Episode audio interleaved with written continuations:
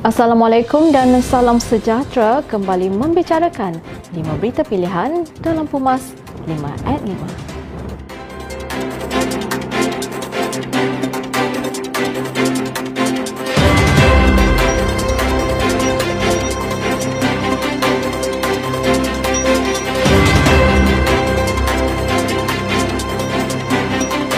Presiden UMNO Datuk Seri Dr. Ahmad Zaid Hamidi mempersoalkan perlukah menteri dikenakan kompaun apabila kelihatan mengingkari arahan dikeluarkan Majlis Keselamatan Negara.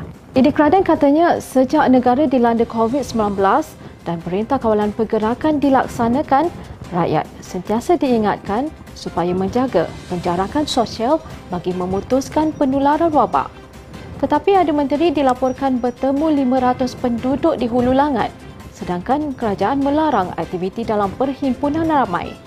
Dan jika rakyat biasa ingkar mematuhi SOP itu, akan dikenakan kompaun RM1,000 Malaysia seorang. Ini yang menjadi persoalan dalam kalangan rakyat yang mengatakan double standard dalam penguatkuasaan arahan yang dikeluarkan oleh Majlis Keselamatan Negara. Menurutnya, rakyat terpaksa melakukan pelbagai perkara secara online termasuk sesi persekolahan dan bekerja dari rumah. Tetapi, menteri bebas melakukan tanpa dikenakan sebarang tindakan. Ketua Pergerakan Pemuda UMNO, Datuk Dr. Ashraf Wajdi Dusuki membidas watak kerajaan persekutuan yang terbaru di bawah Perintah Pencegahan dan Pengawalan Penyakit Berjangkit Pengecualian 2021. Water di laman sesawang Jabatan Peguam Negara memaklumkan jemaah menteri yang pulang dari mana-mana lawatan rasmi luar negara dikecualikan daripada menjalani pemerhatian atau pengawasan selama 10 hari. Sebaliknya, menjalani pemerhatian selama 3 hari. Menurutnya, jangan ada dua set peraturan yang berbeza dalam apa jua bentuk perundangan mahupun SOP yang diperkenalkan. Mengapa perlu ada peraturan yang membezakan antara rakyat marhain dengan pimpinan atasan. Kerajaan perlu mengambil berat hal membantu golongan petani yang berhadapan dengan pelbagai kesukaran dengan situasi yang melanda negara ketika ini. Pengerusi Badan Perhubungan UMNO Selangor Tan Sri Noh Omar berkata ada dasar-dasar baru yang dilaksanakan oleh kerajaan membebankan golongan terbabit Beliau yang pernah menjawat jawatan sebagai Menteri Pertanian memahami kepayahan dan keperitan petani terutamanya dalam tempoh pandemik COVID-19 ini. Menurutnya, kerajaan seharusnya mencari jalan membantu golongan terbabit bukannya melaksanakan peraturan yang membawa kerugian petani berikutan pelbagai halangan yang terpaksa dihadapi apabila ingin memasarkan hasil mereka.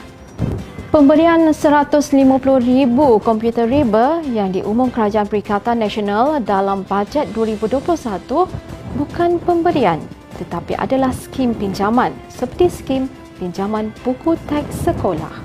Bekas Perdana Menteri Datuk Seri Muhammad Najib Tun Razak berkata, ketika pemerintahan, Kerajaan Barisan Nasional mampu memberi 1.7 juta netbook satu Malaysia kepada murid sekolah dan guru. Mengapa Kerajaan Perikatan Nasional tidak gunakan kaedah yang pernah disarankan di Dewan Rakyat dengan memberi 2 juta notebook kepada golongan terbabit. Menurutnya, apa yang diumumkan itu bukannya satu pemberian kerana komputer tetap milik kerajaan dan denda RM300 Malaysia akan dikenakan jika komputer hilang atau rosak.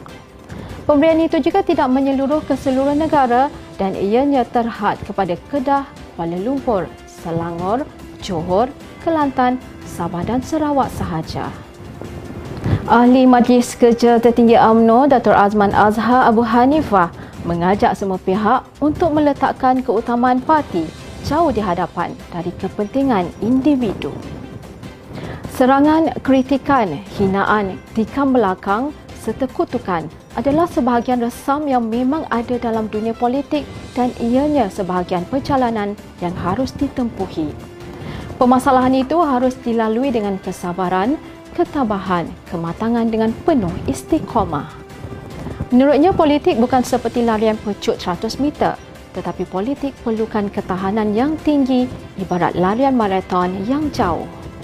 Sekian dari saya, Kaslinda Abdul Kadir. Jangan lupa temu janji kita Isnin hingga Jumaat jam 5 petang, 5 berita pilihan hanya di Pumas 5 at 5. Assalamualaikum dan salam muafakat nasional.